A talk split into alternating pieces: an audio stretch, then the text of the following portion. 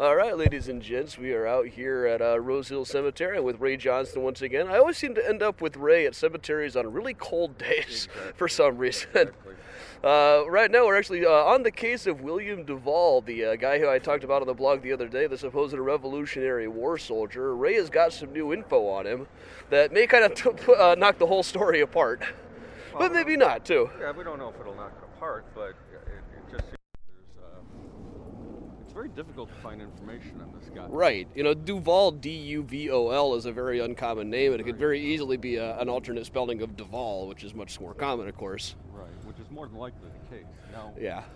now I know I, I read your blog, and it was really kind of strange, kind of a weird coincidence of things. Is that I was looking for something to write about for a Veterans Day blog, Yeah. and I came across William Duvol.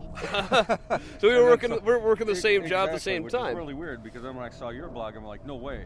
You know, I mean, Yeah, how random is that? right. But, um, But- anyway, I sent for. Um, I saw on your blog that you were doing the. Um, you, you had found out about Major Duval. Major in- Duval, yeah. When when uh, uh, when they re- replaced Duval's stone here about ten years ago, and at the time there was a big uh, dedication ceremony with guys dressed as Revolutionary War soldiers, and a couple articles say that he was uh, the William Duval of Henrico, Virginia. Well, that was uh, that was, William Duval of Henrico, Virginia, was a major. His son was governor of Florida. This was a big shot. He would not have died unnoticed in Chicago. And anyway, we know that he's buried in Virginia. Anyway, so not the same guy. which is probably where they got the Continental Line. Yeah, it says on the new from. stone. He's uh, the old the old stone said "Soldier of the Revolution." The new one says "Continental Line Revolutionary War." But they where they got the idea that he was in the Continental Line is kind of anybody's guess. Well, Continental Line. If you were in the, I was researching the Continental Line because I was really curious as to where they came up with that. Because, like you said, it wasn't on the original stone. Right. All that was on there was his name, his age, which was 75, Uh-huh. and the fact that he was a Revolutionary War soldier, or it's a soldier of the Revolution. Yeah. Um, now, what I read about the Continental Line is that you had to be someone with money Yeah. uh, to be in that particular unit that they called the Continental Line. So Mm. again, it doesn't seem like this is going to be the same guy. But Right. And also, you know, in the 1830s, when a rich guy died in Chicago, people took notice of it. there were only like 10 people in town at the time. So, and the, the early historians of Chicago are pretty exhaustive. You know, they got the names of pretty I'm much letting you lead everybody. the way, Adam. Okay, Otherwise yeah. we're gonna wander through Okay, yeah, I know, I know where, I know about where it is. I went and uh, scoped it out a little bit when I got here early. Um, so yeah, if if in fact this guy is a revolutionary soldier, that would make him really the only revolutionary soldier buried in Chicago that we know of. There's a couple in the suburbs. Well, there was the the, the, uh, the eventual hoax. Oh yeah, there's David Kennison yeah, too. Kennison. David Kennison is buried out in Lincoln Park. He's got a memorial boulder that's uh, apparently not in the right spot. He's actually kind of near the couch tomb.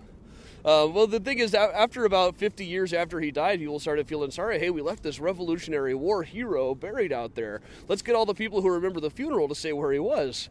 And they remember where the funeral was, but at the time, people generally did not attend actual burial services. We're still at the time, you know, when most people were buried in churchyards, and it was really disturbing to see anybody buried in there, so nobody attended. You know, there was coffins stacked one on top of the other, bones all over the place, horrific stenches. All right. Uh, we're in section C over here. Now, Kennison claimed he was the last surviving participant of the Boston Tea Party. Probably was not telling the truth. He was much, much younger than he said he was. He may have been old enough that he might have like helped mix saltpeter or something. Right. So, but as far as we know, he was not actually a soldier. Uh, so now, that leaves us with William Duvol, who we're walking up towards right now. Now, you had found something saying that there was a William Duvall from the Civil War buried in Section C. Well, what it was is I was I was researching the the uh, since we're looking at military veterans who were buried in Illinois. In 1929, there was uh, what they called the 1929 Roll of Honor that was put together, and um, and you can search it online, but you can't get the entire Right. index. Um, but there was a William Duvol spelled with D-U-V-O-L. Yeah, that's which exactly- Could have been, which yeah. could have been a transcription Right. um, back in 1929 of the original stone. But in here, it's got the letter C next to his name, which stands for Civil War. Right. Uh, even though there wasn't any unit information, it does give uh, the fact that it was buried Yeah. at Rosehill and then the section, uh, lot, and block number. All right. It says uh, Section C, Block 5, Lot 194. I don't know what block number we're at right now, but here's his grave, William Duvol, and we're in Section C. Okay. Well, And this is apart from all of the other Civil War graves, really. They're in the next section over, really. right. One of the things I'd like to check is, I mean, generally speaking, as far as cemeteries go, uh, you know, in my experience, burials were done um, more or less chronologically. In other words, if there was a section open, that people within it who died within that time Right. period would be buried close to one another. So that's Yeah. why when you go in the cemetery, you'll generally see uh, graves from the same era. Uh, in the same area. So I was going to try to get an idea of who's buried next to him and Right. when those burials. Well, here's a very interesting thing. Right behind him is uh, Ebenezer Peck and his wife. Uh, Ebenezer Peck had a mansion just above uh, Lincoln Park, the old city cemetery. Uh, it was actually in his living room that Abraham Lincoln met up with people after the election to decide who was going to be in the cabinet. I've always liked to imagine Lincoln going up to the cupola. You got to go up to the cupola, but by then it would have been looking out over a cemetery, and I I could just kind of imagine him standing there hoping there weren't going to be soldiers' graves out there soon, which of course there were. So around it, we've got 1895, 1902, 1877. A couple of earlier looking ones. You know, that's 1893. It's just faded. Yeah, 1893 faded. Yeah. And that's another thing. If this was a limestone uh, stone that they were looking at, and I, I believe the um, the article is from 1949, a Tribune article that mentions yeah, the, nin- the 1959. There was a big article about him Yeah, sometime around there. But the photograph that of the it- original that stone. if it was a limestone stone that was replaced um, after someone had died in supposedly 1838, and where they get that number from Yeah. is just a fact that Just a they guess. figure a 20-year-old that served in the Revolutionary War at 75 Right. years old would have been 1838. Now Rosehill didn't open, I believe, until 1859. No, it, he would have been moved from one of the earlier ones, and if he died in the 1830s, it wouldn't have even been Lincoln Park City Cemetery. It would have been down by like where the water tower is now. Right. And whether they actually moved people from point A to point B when they closed them is kind of hit or miss. No, I, I, I talked with Pamela Bannos, who who, who runs the Hidden Truths. Yeah, she's um, sort of our city expert on city cemetery. I guess she right. talks about me in her presentations Does now she? Oh, about really uh, nice. about the Tomb Snooper 500 at the Couch Tomb. the what? the Tomb Snooper 500 Oh, that I used to see inside of the Tomb Couch Tomb. Snooper 500. Yeah. Um, but she had mentioned that she was only able to locate. I'm going to get a hold of Julia Bachrach, who's the historian for the Park District. But she said that she only found a handful of grave transfers that were handled handled by families that were requested through the Park District. Right. Uh, during that time. So, uh, and and those transfers were. Uh, not done by the city. So Right. from the early cemeteries before the city cemetery, all the all those transfers were handled by the family. Right. Um, so again, many of them are probably still underneath the water tower now. Absolutely. So. Yeah, absolutely. Or down at 23rd. When Chicago first got started, you know, it was uh, it was kind of a new thing for cities to put aside a big plot of land away in the outskirts because those churchyards were just disgusting. If you go on Google Books, there's a thing called Gatherings from Graveyards that is like a sanitary commission's report on London churchyards in the 1840s. It's utterly disgusting the things that they found in these things. That's why people didn't attend burial services back then. Every turn of the shovel, there was something nasty. Um, so Chicago decided we're going to put aside two patches of land way out in the outskirts. One was at about where 23rd Street is now, and one's about where Chicago Avenue is now on the lake. At the time, they thought nobody was going to live north of the river. It didn't last very long. So eventually, they closed that down and moved people up to where Lincoln Park is now. That wasn't the outskirts forever either, and of course, neither is Rosehill now.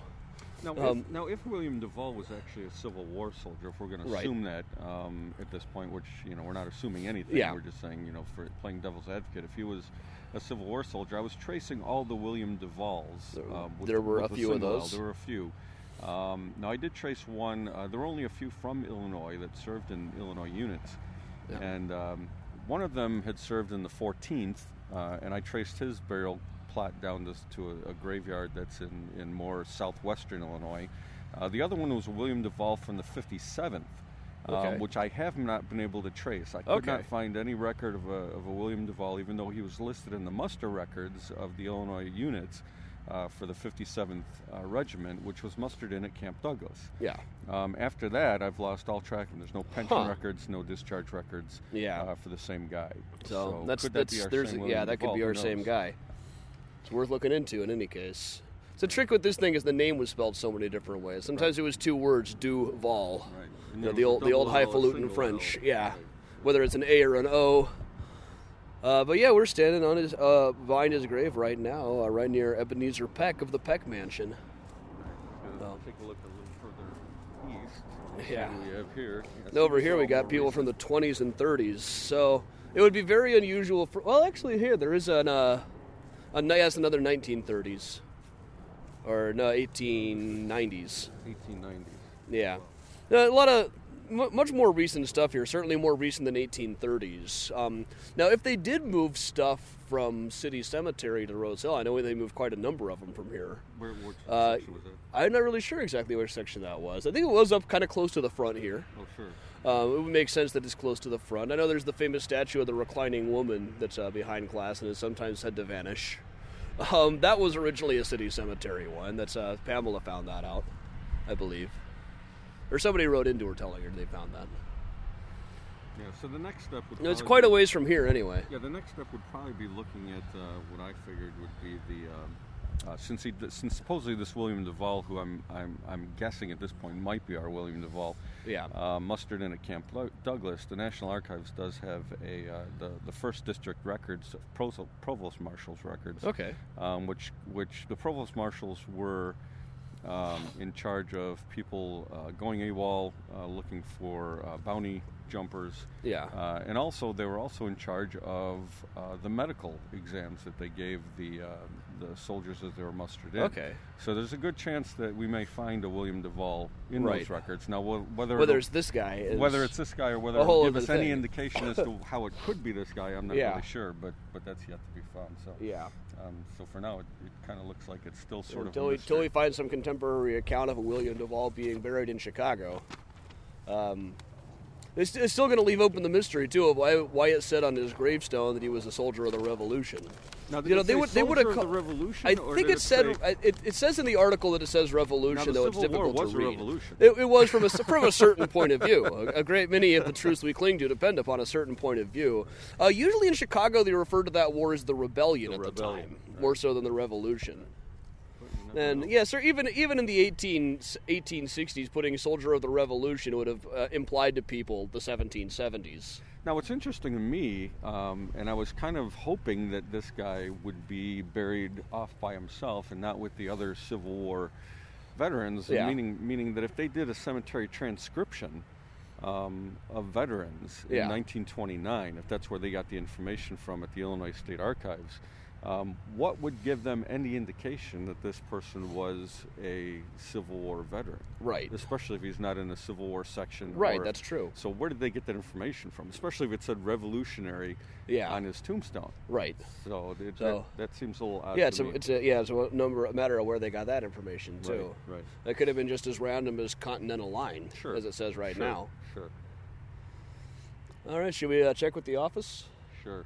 All right. I don't think we're going to get a whole lot. Probably not. No, there's a, there's another guy I want to check on. There's there's another guy I'm going to be writing about next, uh, Parker R. Mason, who was involved in the whiskey ring scandal, and then somehow convinced his neighbors that he was building a flying machine in his garage, and apparently had this massive boulder that was a landmark of Lakeview for a long time that he intended to have moved out here to his grave. I don't know if they ever did it or not.